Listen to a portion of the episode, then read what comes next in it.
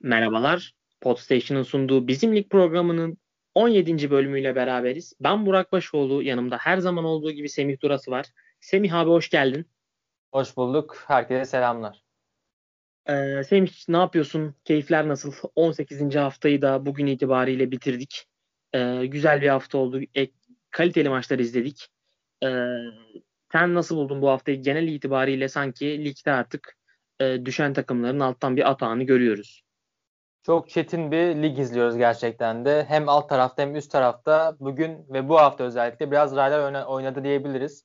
Alanya Spor'un uzun zamandır kötü gidişatı, Gaziantep'te Şumidika'nın ayrılığı derken alt taraflarda hoca değişiklikleri birlikte gelen o yeniden hareketlenme. Ya bu yüzden biraz e, ligin üst tarafıyla şampiyonluk şampiyonluk yarışındaki takımlarla alt taraftaki takımların biraz e, kendini göstermeye çalıştığı bir sürece doğru gidiyoruz.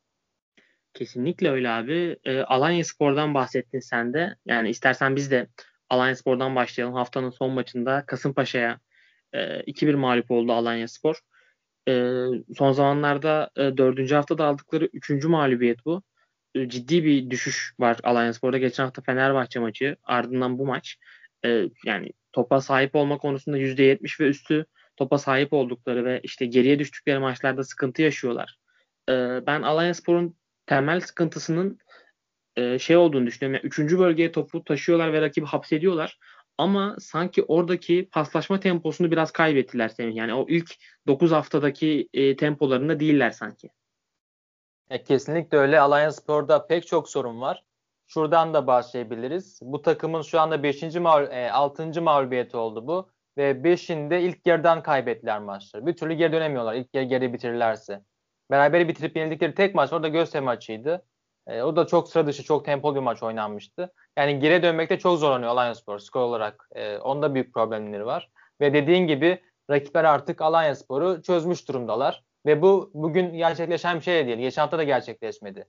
Yani Alanya Spor her hafta bize onu gösteriyor. Sanki bu takımlar Alanya Spor'a karşı oynarken ilk kez topu çok bırakıyormuş gibi bize. E, bunu gösteriyor Alanya Spor ama hiç de öyle değil. E, Antalya maçı çok kritikti bu anlamda. 11 maçtır rakipler Alanya Spor'un zaafını bulmuş durumda ve topu bırakıyorlar. Ama Alanya Spor buna çözüm üretemiyor. Ve o Antalya maçı ve sonrasındaki Konya maçı 10. hafta çok kritikti bu anlamda. Çünkü arkadaki ana dörtlü Alanya Spor'un savunma dörtlüsündeki e, her zaman olan isimler, 6'da 6 yapılan dönemde olan isimler, Mubanje, Kolkır, Zavellas, Juanfran ve merkezdeki üçlü Salih, Siopis, Bakasetas Konya maçından beri 9. maç sonrasındaki Konya maçından beri bir daha hiç beraber oynamadılar. O günde e, 9 maçta 7 galibiyet alınan bir dönem vardı. Yani ligde liderdi Alanya Spor. Hoca bunu bozdu ve gelecek maçlarda da e, geçen maçlarda e, Salih yerine oraya e, Berkan'ı koydu. Ya bence bu biraz şundan kaynaklandı. Tamam top siz e, Alanya Spor'daysa rakipler kontrata daha fazla odaklanacaklardı. Berkan biraz o dinamosuyla, daha hızlı oynamasıyla e, arka tuzak topları kesmeyi düşünmüş olabilir. E, ama ben olsam Salih kullanmaya devam ederdim, ısrar ederdim. E, çünkü takımlar size karşı kapanıyorsa en iyi kilit çözücü şu an orta sahada atacağı paslarla Salih'tir.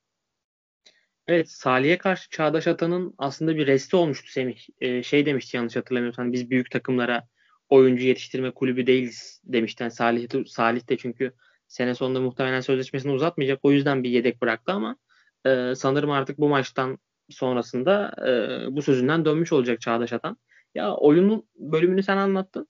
Ya bir de Çağdaş Atan çok fazla negatif elektrik çekti üstüne. Yani bu kadar e, hani yeni bir teknik direktörsün, sempatik, göze hoş gelen bir futbol oynatıyorsun.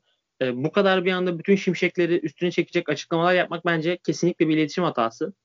E, bunu hani kulübün iletişim sorumlusu mu, işte basın sözcüsü mü kim bilmiyorum ama Çağdaş Atan'ın bu konuda kesinlikle e, uyarılması gerekiyor. Bu kadar sempatik bir takım. Bu kadar e, belki de ligin en göze hoş gelen futbolunu oynayan takım. Bu kadar şey olmamalı abi. Bu kadar negatif elektrik üstüne çekmemeli. Geçen sene geçen işte arkadaşlar soru yok mu çıkışı. Erol Bulut'la olan gereksiz atışması hani ben kendimi işte şu an kontrol ediyorum. Fazla e, rahat konuşmuyorum falan. Yani ne diyeceksin? Basın toplantısında küfür mü edeceksin daha Çağdaş hocam yani? Lütfen seni seviyoruz. Oynattığın futbolu seviyoruz ama biraz daha bu e, negatif elektriği çek üstünden yani daha pozitif şeyler daha e, mutlu görmek istiyoruz Çağdaş Hoca'yı. Bence bunu hoca fark etti. Geçen hafta bir açıklaması da oldu çünkü. E, tek tek saydık. 50'den fazla röportaj isteği gelmiş bize. Biz bunların hepsini kabul edemezdik dedi Çağdaş Hoca. Yani hepsini değil hiçbirini ka- e, kabul etmemişler sanıyoruz. Öyle bir durum da var şu anda. E, hoca biraz hatasını anlamış gibi bu bakımdan. Ama Gençler Birliği maçı mağlubiyeti vardı. İlk mağlubiyeti de Alanya Spor'un. Bu maçın ardından takım bugün kötü oynama kredisini kullandı dedi Alanya Spor için Çağdaş Hoca. Ve bunu sürekli artık tekrar etmeye başladı. Gençler Birliği mağlubiyetinden sonra bunu söyledi. Ardından Göztepe mağlubiyeti sonrasında sanıyorum bunu söylemişti. Yani e, bu takım kötü oynama kredisini e, her maç kullanmıyor. Eksikler var, sorunlar var. Bence bu tespit konusunda hoca çok zorlandı. Hala da zorlanmaya devam ediyor. Yani bugün biz şu artık şunu ezberlemiş durumdayız. Alanya'ya karşı takımlar kapanacak, kontrolleri bekleyecek. Alanya Spor'da 3. bölgede temposuz paslar yapacak. O gol bir türlü gelmeyecek. O kırılma e, yaşam bir türlü yaşanmayacak. İlk gol atamazsa çok zorlanacak. E, bu artık oturmuş durumda. Tek olumlu yanı bence şu olacak bu sürecin. Şimdi bu hafta bay geçecekler. E, yani Türkiye Kupası maçı var zaten. Çok e, bir boşluk olmayacak ama en azından Süper Lig'de bir hafta dinlenmiş olacaklar. Belki burada biraz kafalarını toparlayabilirler. Silkelenme şansları olabilir. Kesinlikle öyle. Yani Beşiktaş olsun, Fenerbahçe olsun hep bu takımlar bay dönemlerinde kendine geldiler. Ufak bir ara vermek e, kaç gün olsa 5 gün, 6 gün, 7 gün bile bu e, tempoda ciddi bir ara bence. E, o yüzden onlara kesinlikle iyi gelecektir. E, bir de şimdi Alanya Spor e, bu 3-4 günde bir maç oynama durumunun en çok zorlayacağı takımlardan biri Alanya Spor. Çünkü e, Alanya Spor gerçekten futbolculardan çok şey talep eden bir oyun oynuyor. Yani e, o paslaşmalarda sürekli e, tempo yüksek tutman lazım. İşte sürekli çok koşman lazım. İşte hep bir beceri isteyen bir oyun. Yani hep becerinin üst seviyede olması lazım. Oyun odağın çok üst seviyede olması gerekiyor ama karşı takım öyle. Karşı takım yani belli bir plan dahilinde kapanıyor. Ve kapanmak senin yaptığından daha kolay bir şey. Yani e, orada kilidi açan sen olmalısın ve e, daha fazla çaba sarf etmen gerekiyor. Daha fazla oyuna odaklanman gerekiyor ve bu hem böyle üst üste gelen mağlubiyetlerle moral bozulmuşken yapmak kolay değil. Hem karşı takımlarla arasında çok çok büyük bir kalite farkı yok ve bunu düzenli olarak yansıtman kolay değil. Bir de bu sıkışık fikstürde e, zaten hani oyuncular yoruluyor ve kadrodaki isimler değiştikçe de bu oyun ezberlerini, hücum planlarını tekrar e, aynı şekilde oturtmak kolay değil. O yüzden Alanyaspor'un yani bu dönemde zorlanması biraz anlaşılabilir. Ama artık Çağdaş, Çağdaş Hoca'nın da bu şeyde toplam toplanması lazım. Takımın da toplanması lazım. Kendinde kafa olarak toplanması lazım. E, çünkü daha lig çok uzun. Yani 23 hafta 22 hafta kaldı gerçi ondan sonra 22 haftalık bir serüven var daha önlerinde. Bence bu vurguladığın konu çok önemli. Bu sıkışık fikstürde e, eğer çözülüyorsanız yeni çözüm üretmeniz çok zor oluyor. Zamanınız kalmıyor. Yeni maça çıkarken bir iki antrenman yapabiliyor takım sadece. E, bence en önemli iki şey vardır. E, bu takımların zorlanma konusundaki e, ana prensiplerinde. Yani örneğin üçlü defans oynuyorsanız bunu bir maçta oturtamazsınız. Şumudika 15 yıldır deniyor. Bu, bu sene ilk kez çok büyük başarı elde etti. E, ilk kez bunu başardı. Ama bazı hocalar tek maçına dönüp hüsran sonrasında geri dönüyorlar taktiklerine. Bir de eğer %70'den fazla topa sahip oluyorsanız oyunu sizin yönetmeniz gerekiyor. Oyunu sizin belirlemeniz gerekiyor. O kilidi kırmanız e, ancak sizin becerinizle olacak bir şeyler. Dediğin gibi kapanıyorsan çok rahat bir şekilde alanları kullanıp kısa yoldan çözüm kapanmaktır zaten. En kolay şey budur. Ama oyun yönetme becerisi çok önemli geliştirebilmek. Alanyaspor'un da şanssızlığı bu 3 maçlık serilere girildiğinde, 3 maçlık fikstüre girildiği dönemde tamamen rakiplerin çözmüş olması oldu. Yani Antalya maçını örnek gösteriyoruz. Sonrasında mesela Konya maçında tabii, tabii. daha dengeli bir süreç de vardı. Ee, hani %55'lere kadar düşmüştü bu. Ama özellikle son 5-6 maçta %80'lere dayandı. Özellikle Denizli maçı bu anlamda kritiktir. Ya bu yüzden en olmadık zamanda Alanyaspor bunu yaşıyor. Çağdaş Hoca'nın da ilk yılında bunu yaşaması ekstra bir baskı oluşturdu ona. Ya bakalım bunu nasıl atlatacaklar. Mutlaka atlatacaklardır bence ama e, bu çözümü nasıl getirecekler ben bunu çok merak ediyorum. Ve atlatırken ne kadar hasar alacaklar o da o da çok önemli. Yani nereden hangi aşamada atlatacaklar o da çok önemli. Normalde çünkü 4 haftalık yani 12 puanlık bir e, hasar alacağın noktada bu sezon 24 puanlık bir hasar alıyorsun. E, o da tehlikeli. E, artık onların da önümüzdeki maçlarda reaksiyonunu göreceğiz Semih. E, eklemek istediğin farklı bir şey var mı Alanya Spor'la ilgili? Ya belki de iyi olmuştur diyebiliriz. En azından artık şampiyonluk yarışında baskı altına kalmaları yerine 5.lik, 6.lık, 4. mücadelesi daha akıllıca, daha mantıklı olacaktır. O yüzden biraz oraya kaymaları bence daha olumlu olabilir gelecek için. Tabii bir de yani kazanmak, şampiyon olmak için oynamak yerine belki oyunu geliştirmek için oynamak. Çünkü ikisi bence farklı şeyler. Ee, onlar için de daha faydalı olacaktır ve psikolojiler açısından da e, onları rahatlatan bir faktör olacak bence. Bence de öyle. E, abi bugün yine e, başka bir maç Fenerbahçe, e, Erzurumspor Fenerbahçe maçıydı. 3-0'lık bir galibiyet aldı Fenerbahçe ve e, 4 maçlık bir galibiyet serisi yakalamış oldu bu galibiyetle birlikte. Abi aslında 40 45 ilk 40 dakikada ilk 45 dakikada hatta korkunç bir futbol vardı. Yani benim Süper Lig'de izlediğim hani en kötü maçlardan biriydi muhtemelen. Yani maçın içinde full odaklı bir şekilde maçı izleyerek devam etmek gerçekten zordu. Hani sürekli ben işte maçı iz baktım böyle maça. Bir an böyle Twitter açtım ona baktım işte kafamda farklı şeyler geçti. Çünkü gerçekten inanılmaz e, ne oynandığı belli olmayan bir maçtı. Ama sonrasında gelen bir gol zaten bu deplasmanlarda e, atılan gol yani öne geçmek çok kritik Erzurumspor gibi Ankara gücü gibi takımlara karşı. Fenerbahçe bu golden sonra e, ikinci yarının başıyla birlikte devamını hızlı getirdi. E, sen bu maçta Semih Fenerbahçe ile ilgili e, öncelikle hani galibiyet olumlu başlayalım. E, bu krize girdiği dönemden itibaren Fenerbahçe'de bu maçta e, olumlu olarak gördüğün noktalar neler?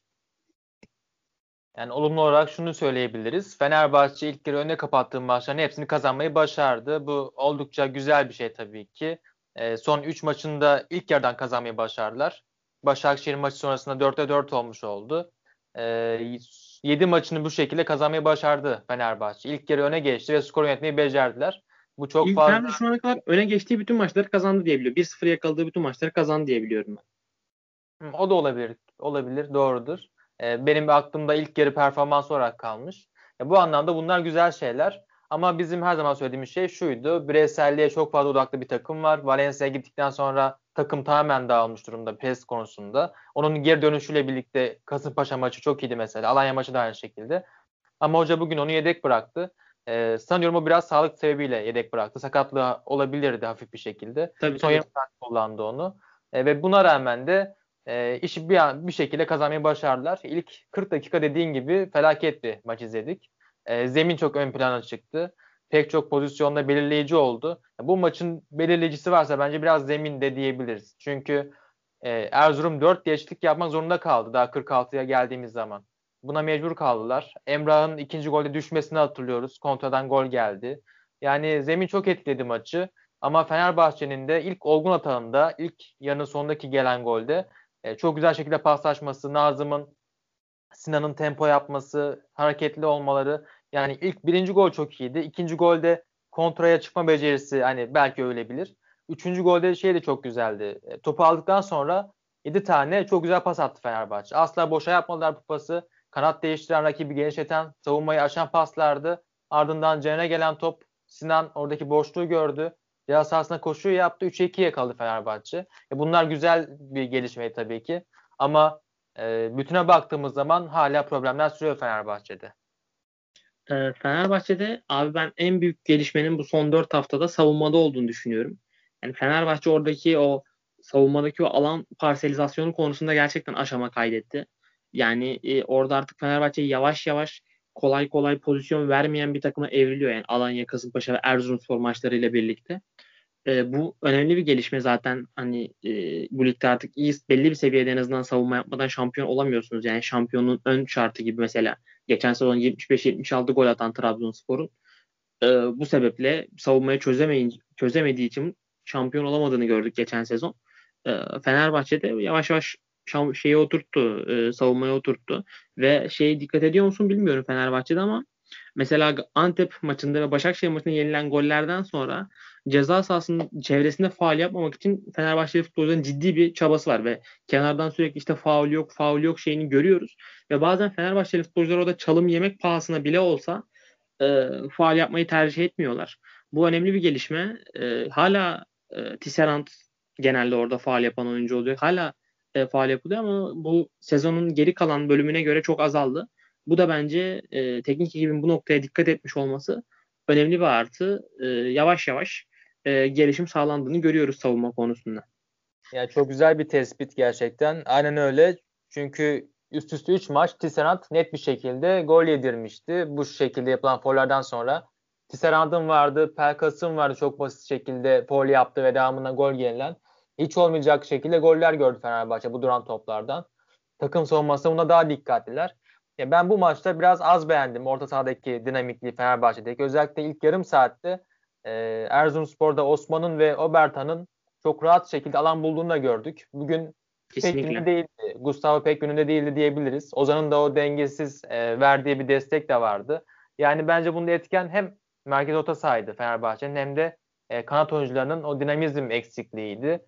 E, Osman çok rahat şekilde e, atağı kanatlara yönlendirebildi. Yani Erzurum gibi bir takım için bunlar e, üretme anlamında biraz zorluk çıkartabilir. Yani üretmek zaten zorlanan bir takım.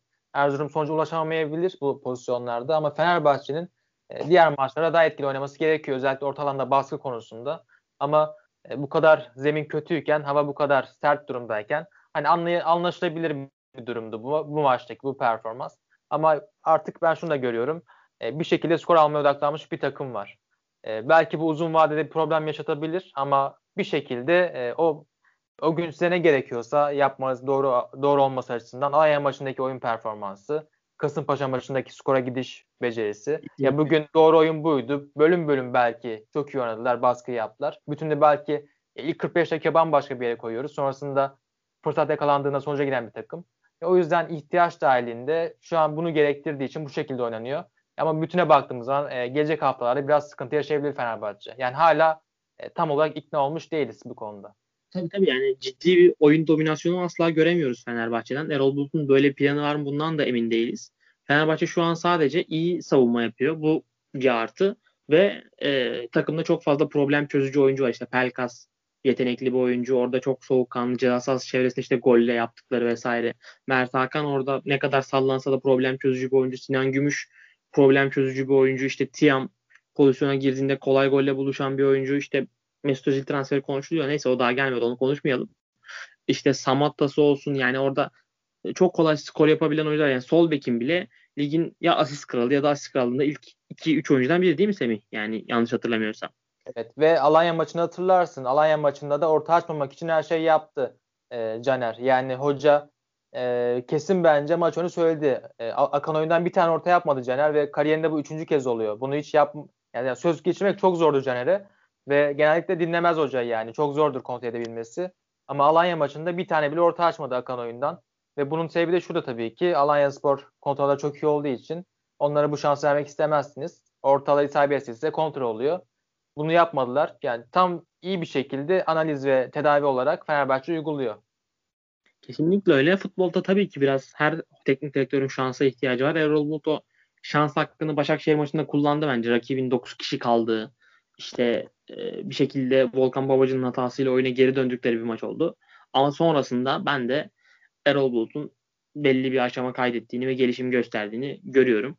E, zaten puan durumunda da 35 puanla Beşiktaş'la birinci, beş, birinci lider Beşiktaş'ın ardından ikinci sırada Fenerbahçe.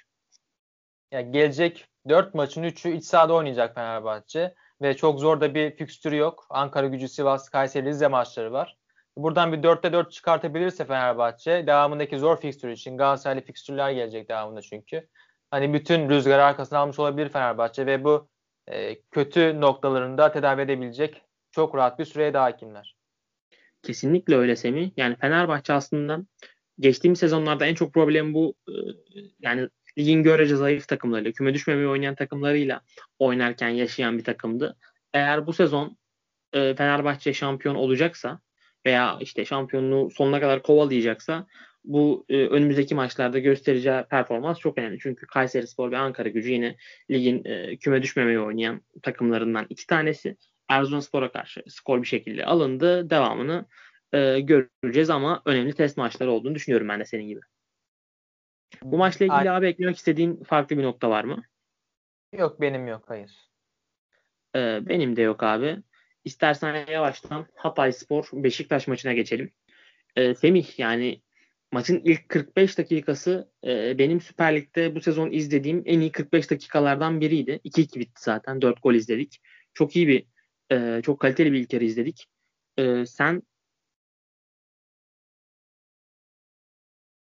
sen bu maçta abi e, Beşiktaş'ın ciddi bir dominasyonu vardı bence hem top olarak hem oyun olarak. Hatayspor ciddi bir yani çok e, or hani kontratağın da artık en e, nasıl diyeyim ilkel halini oynadılar bence. Yani direkt uzun toplarla artık kontratak yaptılar.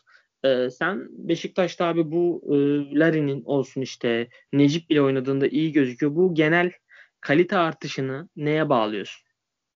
Ya artık hocanın bir planı olduğunu ve bu planın da işlemeyi çok iyi başardığını görebiliyoruz. Belki bu maç 2-2 bitti ama Abu Bakar'ın golünden sonra bir 5-10 dakika kontrol tutabilseydi e, Beşiktaş, golü görmeseydi, oyun hakimiyetini elde tutabilseydi bence rahat bir galibiyet alabilirlerdi. Hatay Spor e, o istediği oyunu özellikle ikinci yarı hiç sahaya yansıtamadı. Atılan gollerde de bu Penza'nın müthiş bir performansı var. Özel evet. yeteneği var. E, farkı o yarattı. E, Beşiktaş'ın şu, şu anda e, hani eğer puan kaybı yapılacaksa bu maçta yapılması lazım. Hatay deplasman zor bir deplasmandır. Hani yapılabilecek bir puan kaybıydı. Çok ağır eleştirmek de pek doğru olmaz. E, insanlar e, Gezal'ın niye çıktığını eleştirebilir. Enkudu'nun girmesi eleştirilebilir. Ben de eleştiririm. Daha fazla kilit açacak isme ihtiyaç var. Gezal en yaratıcı isimse son yarım saat çıkmaması lazımdı bana kalırsa. Ama hoca çıkarmayı tercih etti. E, mesela Kayserispor maçında maç 0-0. Kimse beklemiyorken hoca Necip'i attı o oyuna ve maçı çözdü. Yani olur böyle şeyler. Bu maçta puan kaybı yapmak çok büyük bir sıkıntı değildir. Hocanın da e, böyle bir kredisi var zaten. E, bugün olmadı, başka zaman olur. Ama eğer ilk golü attıktan sonra 6 dakika 6'dan sonra o ilk golü yemeseydi Beşiktaş bence rahat bir galibiyete doğru giderdi. E, olabilecek bir puan kaybı. E, bence fazla abartılmasına gerek yok bu puan kaybının. Yani kesinlikle öyle. Yani Hatay Spor deplasmanında bu sene puan kaybettiği bence hiçbir takımı e, yargılayamayız. Bence Beşiktaş'taki bu hani abi Larin'in işte Necip'in Ensakal'ın takımda neredeyse Wellington ve Vida biraz kötü gözükmek için çaba harcıyorlar. Ama takımda herkes artık o kadar e, oturmuş bir sistem var ki yani e, herkesin rolleri çok net çizilmiş ve oyunculara böyle çok karmaşık değil basit roller verilmiş ve oyuncular rollerini çok iyi özümsemiş durumda ve bunun da sonuçlarını sahaya sahada görüyoruz. Larin o artık kanat forvet yani kanat forvet, kanattaki forvet oyuncu, hedef kanat oyuncusu olarak işte e, FM oynayan arkadaşlar sık sık e, bilecektir. Bu rolü artık çok iyi özümsemiş durumda. Yani her sağdan orta yapıldığında Larin'i arka direkte görüyoruz. Savunma desteği gayet yeterli. E, rolünü özümsemiş durumda. Yani basit bir rolü var ve iyi oynuyor ve skor katkısını da veriyor. Vermesi gerekenin üstünde bir skor katkısı veriyor hatta. Çok e, ciddi bir patlama yaptı bu sezon. Onun dışında En Sakala ondan çok fazla hücumda bir şey beklenmiyor. Savunma görevlerini yerine getiriyor abi. Atletik bir oyuncu. Evet oyun kurma konusunda ve hücuma çıktığında 3. bölgede çok müthiş işler yapmıyor. Ama rolünü özümsediği için Rıdvan'la dönüşümlü bir şekilde o da gayet görevini yerine getiriyor. Yani e, tamamen oturmuş rollerin pay, iyi paylaşıldığı bir takım görüyoruz.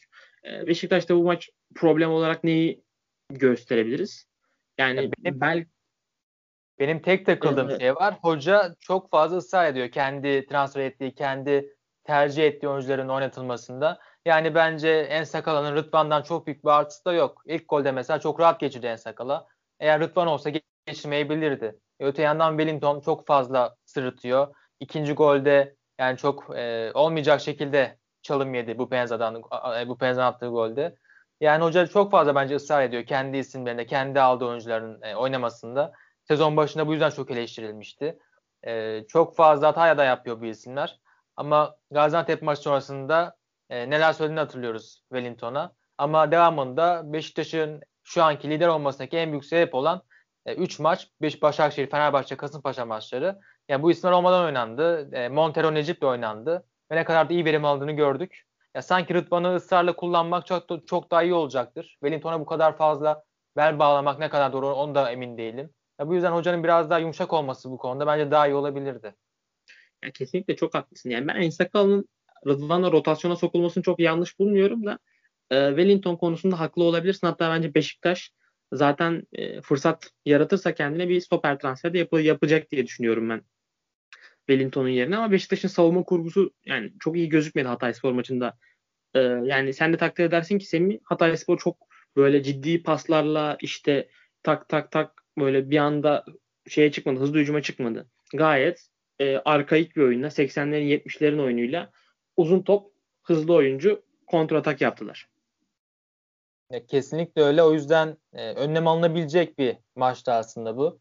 E, bizim de takıldığımız nokta bu oldu. Biraz da oyunu kontrol edebilseydi Beşiktaş e, ve daha fazla kale düşünebilseydi çünkü e, hiç iyi bir performans oyunu kontrol etti Beşiktaş. Onda problem Dominasyon sağlandı Ama evet, evet. Gerekli pozisyon zenginliği olmadı ve çok kolay hani uzun toplardan pozisyon verdiler. Ya Akın da gününde pek değildi Kayacı Akın'da. Ya daha fazla denemeleri gerekiyordu. Daha fazla üzerine gitmeleri gerekiyordu. Ve son yarım saat dönen tek pozisyon var aklımıza kalan. Enkod'un uzaktan şutu. Yani daha fazla o çeşitliliği arttırmaları gerekiyordu. Ya belki 18 şut çektiler. Ama e, bunları hangi ortamda nasıl çektiler bu önemli. Ne kadar verimliliği yüksekti bunların o önemli. O yüzden e, olabilecek bir şey. Haftaya derbi var Galatasaray derbisi. E, moralleri yüksek girecektir Beşiktaş. Bir sorun olmayacaktır. E, tabii ki öncesinde Türkiye Kupası maçı var. E, yani olabilecek bir puan kaybıydı. Büyük bir sorun ben görmüyorum Beşiktaş'ta. Kesinlikle öyle. Yani bir de şeyde bir tırnak açalım abi. Abu Bakar bu maçta da çok iyiydi. Çok müthiş bir gol attı zaten.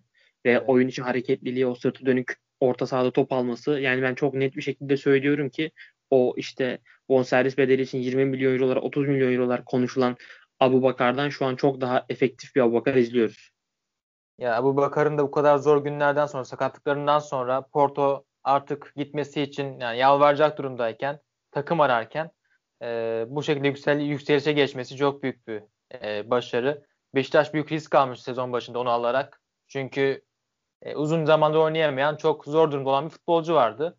Ama e, buna rağmen üstesinden çok iyi geldi Abu Bakar. Geçen hafta annesinin vefatından sonra da e, gelip hala takımda e, bu şekilde mücadele etmesi çok takdir edilesi. Belki Rize maçında çok iyi değildi. Net goller kaçırdı ama bu maçta inanılmaz bir gol attı. Yani ne kadar önemli bir özel oyuncu olduğunu her maç göstermeye çalışıyor bizlere. Aynen öyle abi. Gerçekten ona da buradan tekrar saygılarımızı sunalım. Son ee, Hatay bir istersen bu Penza'ya. E, bu Penza şu anda yani inanılmaz bir gol performansı gösteriyor. Çok skorer bir performans gösteriyor. E, ama pek konuşulmayan bir şey var. Onun da e, disiplinsiz bir oyuncu. Bordo takımında e, bu sebepten sözleşmesi feshedilmiş.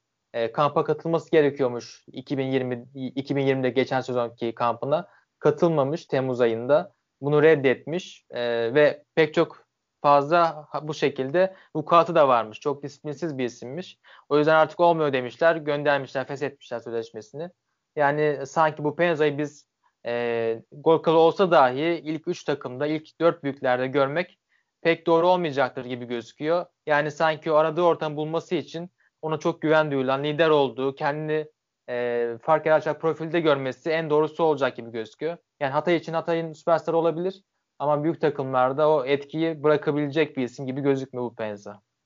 Kesinlikle öyle abi. Haklısın. Dediklerine zaten maç içinde tavırlarında da problem var.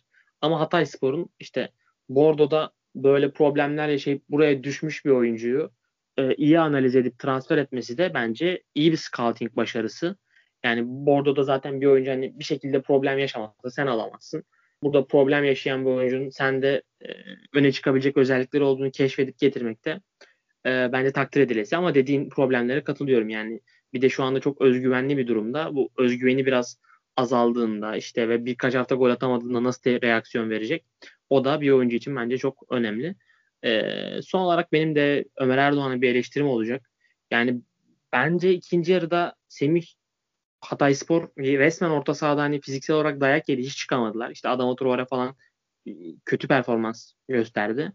Ee, Isaac Saki değişikliği için 75. dakikayı beklemek yani çok doğru muydu emin değilim. Yani daha erken bir Isaac Saki e, değişikliğiyle orada o fiziksel temaslarda o ikili mücadele kazanma yüzdesini bir tık daha yukarı çekebilirdi bence Ömer Erdoğan.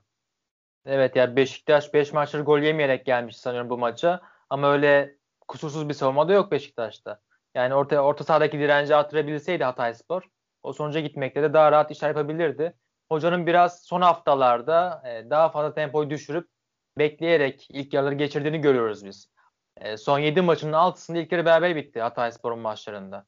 Yani çok fazla ikinci yarıya dengeli dengeli gideyim, ikinci yarı sonuca bakarız, atarsa kalırız tarzında bir e, mantaliteye sahip olduğunu görüyoruz hocanın. Zaten ilk maçlarında bu şekilde oynuyordu e, Ömer Erdoğan ama çok fazla maç ertelendiği için pek bunu e, nokta şekilde yani inceleyemiyorduk. Ama üst üste maç oynadık da bunu daha iyi görüyoruz. Çok fazla maçlar ikinci yarıya kalıyor Hatay Spor'un.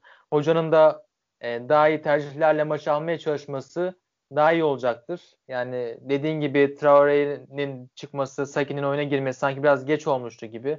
E, Beşiktaş savunma çünkü çok güven vermiş savunma da değil. Üzerine gidilseydi daha farklı şeyler görebilirdik maçın sonunda. Kesinlikle öyle abi. Ee, benim de bu maçla ilgili eklemek istediğim farklı bir, e, değinmek istediğim farklı bir nokta yok. Senin abi e, bu maçla ilgili eklemek istediğin farklı bir konu var mı? Benim de yok. Ee, o zaman yavaştan Galatasaray Gençler Birliği maçına geçelim. Abi 6-0'lık bir galibiyet. Yani e, özlenen bir itisal galibiyeti aslında Galatasaray için. Sen e, bu maçta yani aslında kolay çözülen ve üstünden analiz yapması zor bir maç olduğunu düşünüyorum ben. E, ama yine de e, Belanda'nın hat-trick'e dönmesi önemliydi Semih.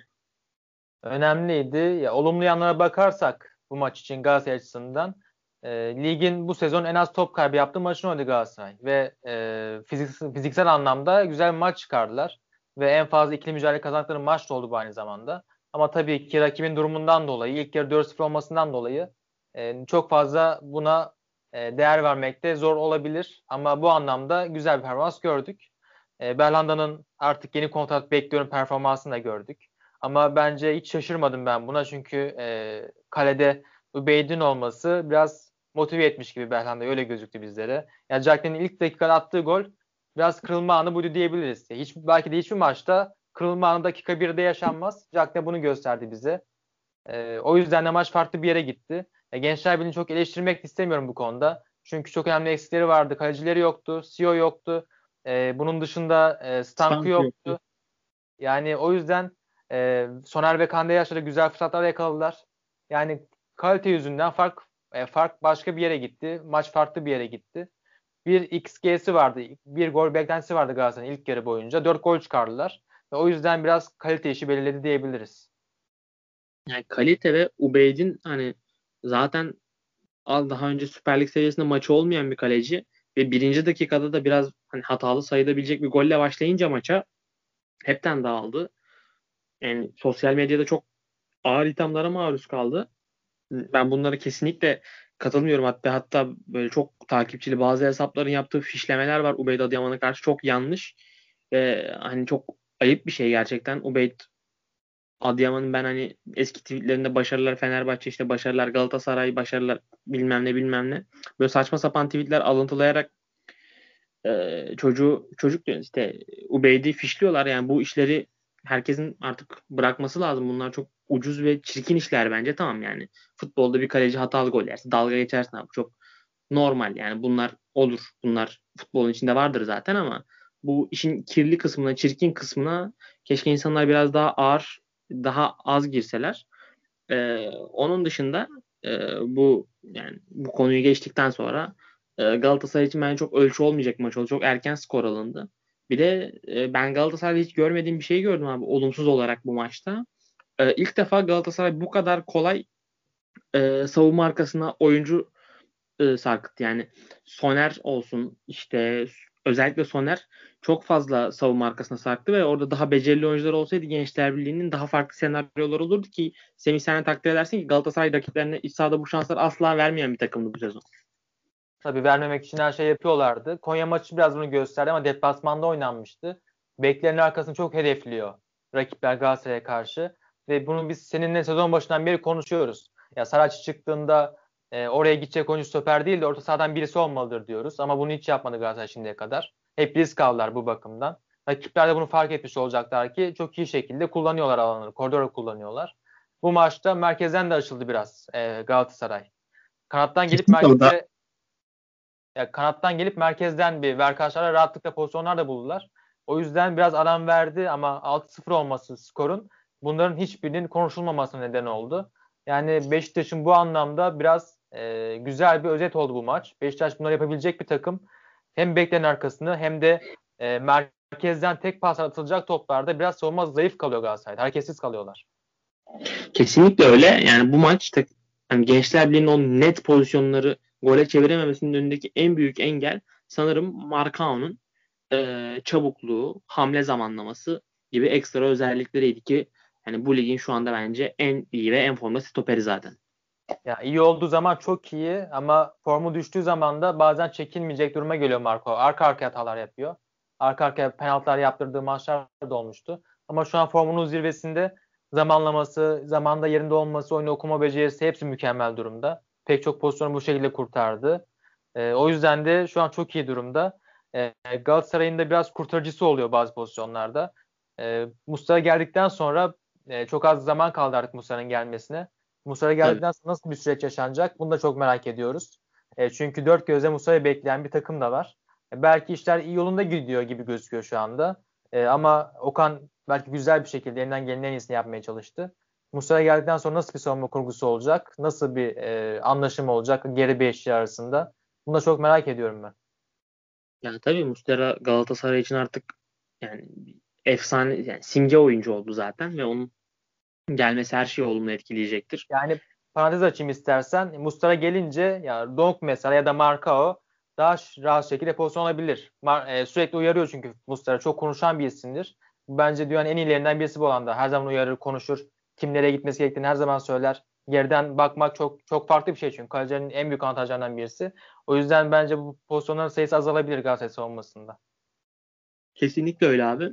Ama Galatasaray'da hani bu maç özelinde yani Gençler Birliği maçı erken koptuğu için erken gol bulunduğu için maçın rahatlığından dolayı verilen pozisyonlar mıydı? Yoksa takımda genel bir oyun planında bu konuda bir sıkıntı var. Bunu bence Beşiktaş maçında gerçekten test edeceğiz. Ya mesela Antalya maçında örneğin onu hatırlıyoruz. Çok fazla e, geriye kapan bir vardı.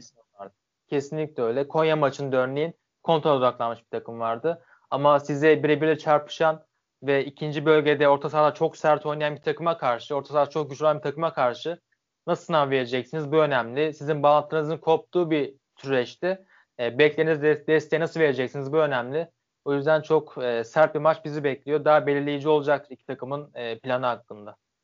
Kesinlikle öyle. Şu an hani ana planlara baktığımızda Beşiktaş'ın Galatasaray'a e, daha ters geleceğini, Galatasaray'ın oyun planını daha çok bozacağını düşünüyorum ben. Ama tabii ki erken gelebilecek bir gol, bir kırmızı kart, bir sakatlık, ufak detaylar her şeyi belirleyebiliyor. Ama benim de hani iddia oranlarda da zaten Beşiktaş 2-0-5 ile favori olarak gösterilmiş. Benim de %51'i %52'yi vereceğim takım Beşiktaş olur derbi maçında.